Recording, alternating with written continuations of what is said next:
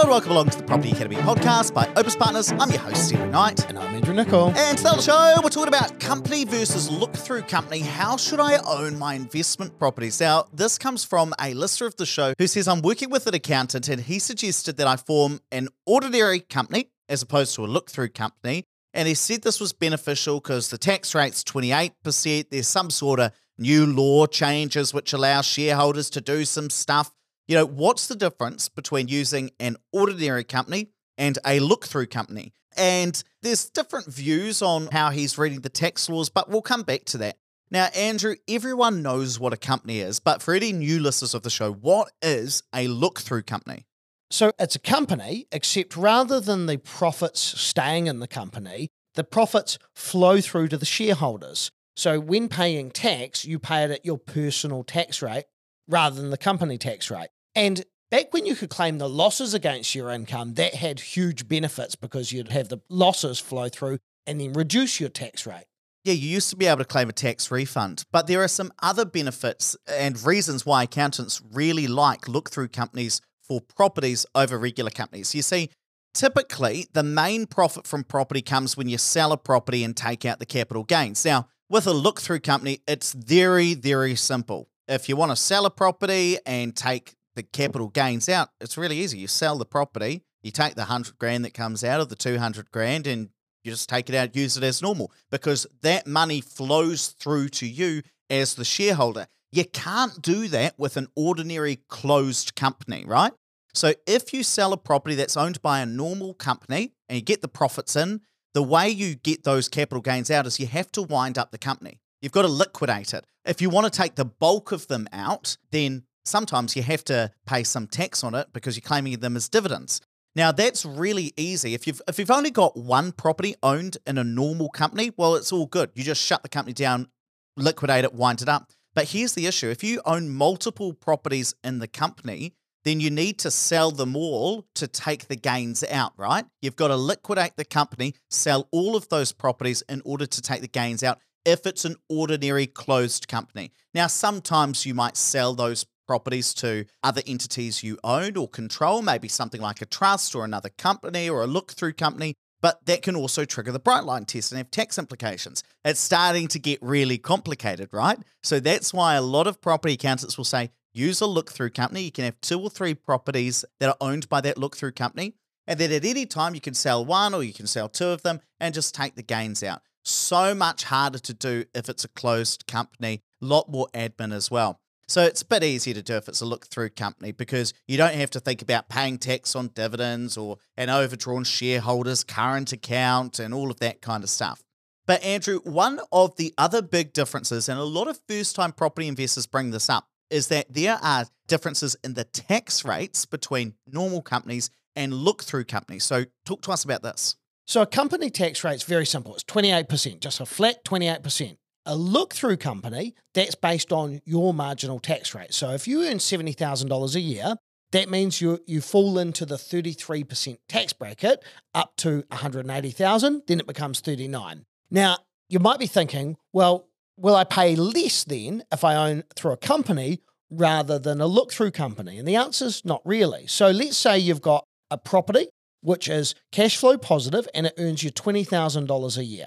Now, if that is a look-through company and it's offset at your personal tax rate of thirty-three percent, then you're going to pay six thousand six hundred dollars in tax. If it's a regular company, you pay the company tax rate, which would be five thousand six hundred forty-nine dollars, being twenty-eight percent. But then when you distribute any surplus funds, then it falls into your tax rate anyway. So you've got to pay that extra five percent through the distribution. That's what everybody forgets when they think about companies. Oh my gosh, I'm going to use a company, a regular company, because I'm only going to pay a twenty-eight percent tax rate. That's so wonderful. But once you distribute those funds out to yourself, if there's money in there, it's like cash flow from the rental properties or you make a gain, once you distribute it out, you're going to pay that extra five percent anyway. So it's the same tax rate in most circumstances. Now, that does not mean that owning properties in a company is always bad. There are some circumstances where owning properties in a company can actually be beneficial. So Andrew, walk us through a scenario or two where that difference in tax rate actually could be a benefit. So if you're reinvesting in that same company, then there's a benefit of having the lower tax rate in the company rather than paying your personal tax rate, because you're not distributing those profits back out to you. You've got an incentive to reinvest in the company. So if you're making a profit and you want to pay down debt, or you want to use your positive cash flow from one property to purchase another property, then it could make sense. And just to put some numbers around that, let's say you're making one hundred thousand dollars, and we're just going to make it really simple. Big number to make it really simple. Well, if you make one hundred thousand dollars, pay it out to yourself in a look-through company, and your tax rate's thirty-three percent, you're going to pay thirty-three thousand dollars worth of tax. That's going to leave you with sixty-seven K that you can then use as a deposit for something, or you could do whatever you want with it. You might be able to use it to top up rental property, something along those lines, but you've got sixty-seven thousand dollars to do something with. Now, if you were to own those properties in a regular company and you make the same one hundred thousand dollars, instead of paying thirty-three grand in tax, you're now going to pay twenty-eight grand in tax. So you're going to pay five thousand dollars less in tax in this quite extreme example, really. But that leaves you with seventy-two thousand dollars, so an extra five grand to do something with. So if your properties are earning you a lot of cash flow and your plan is to use that money to reinvest into those properties, whether paying down debt or saving up a deposit for another property, something along those lines, then it could make sense to own those properties in the company because you're reinvesting in it. But if your plan is just to take the dividends out, well, you're going to pay the same tax rate, whether it's a look-through company or whether it's a regular company. And actually, when I called up the accountant, uh, and it, uh, just, just so everybody knows, it was A A T Accountants, which is a guy called Anthony Appleton-Tattersall. He was talking about another kind of, this is a real off-the-beaten-track situation, but let's say that you were accumulating a lot of profits in your company. So, you know, you were earning a lot of cash flow, twenty grand a year, and you were just accumulating it. Well, you're going to pay twenty-eight percent tax, right, on all of those profits. But let's say you earn a really big income, let's say two hundred K a year, and your marginal tax rate is thirty-nine percent. If you all of a sudden decide, you know what, I'm going to take a year off work and I'm going to have no income, you could then take all of those profits you've been accumulating in your company, pay it out to yourself, and you'll pay a lower tax rate. Because if you pay it out to yourself when you're still working, you'll pay a thirty-nine percent tax rate.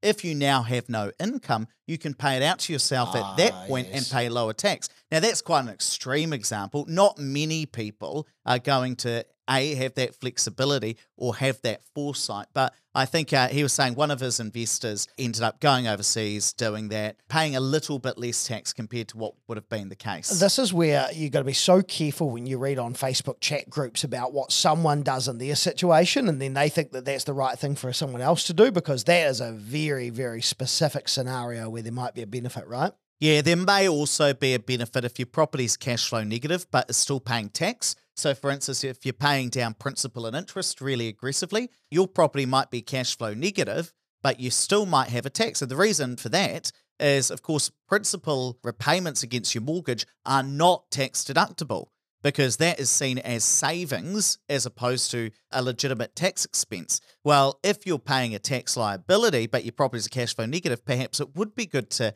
have it in a company and paying that lower tax rate. But this is where it starts to get complicated, right? And the advice is different. So when I called up Anthony as well, he actually said to me, well, you know, for most investors, I recommend look-through companies, right? I still think that is the best thing. But he did reference a recent law change and said that in some cases, a company can now be a viable option. And of course, being uh, the data nerd, we wanted to know, well, what tax bill was it? And he said he'd have to check his notes. So I went through the I R D website and, you know, found the tax bulletin that he was referring to. I think it was the July one that came out. And I also flicked it off to Matt Harris, uh, another property accountant we often talk about on the show, just to get another opinion as well. And they kind of had different views about this. So Anthony was saying that his view is that currently closed companies can now distribute out profits just like look-through companies, or can take on some of the benefits of look-through companies. When I flicked it off to Matt Harris, he had a different view on this. He said, that's not my read of what's going on here. But that probably shows you that the I R D can put something out, and accountants can have different mm. views on what that means. I mean, are there some times where you've seen that in the past? Absolutely. Yeah, definitely. I've, I've definitely know of accountants, specifically ones that don't specialise in investing in property, and actually even, even ones that do. So, you know, I know that I've seen some pretty aggressive structures from some accounting firms where they try and limit someone being tainted from doing their trading with a standard buy and hold portfolio, which other accountants say that's not going to hold up. And just to be clear, A A T accountants, you know, Anthony is a specialist property yeah, yeah, accountant, sorry. but even there, you still can have differing opinions, especially if it's a, a relatively recent law change. So I'd want to be doing some more reading up about this. But what's your kind of view, Andrew? Should I use a look-through company or should I use a regular company? You should go see an accountant. It's probably my, my actual view. But most of the time, I think look-through companies are still the way to go for most people. I think that seems to be the view for a lot of people. And, you know, I think both Anthony and Matt in this case would agree that's probably the case. In some instances, and we've kind of talked about it today, a closed company, a regular company can make sense. Most of the time it probably doesn't. But you guys will talk to your property accountants, and again, property accountants, in order to make that decision.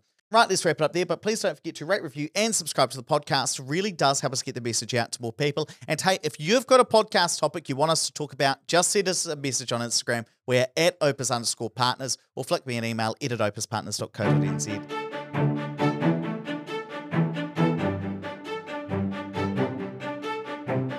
Thanks for listening to the Property Academy podcast. I'm your host, Ted McKnight. I'm Andrew Nichol. We're going to be back again tomorrow with even more daily strategies, tactics, and insights to help you get the most out of the New Zealand property market. Until next time.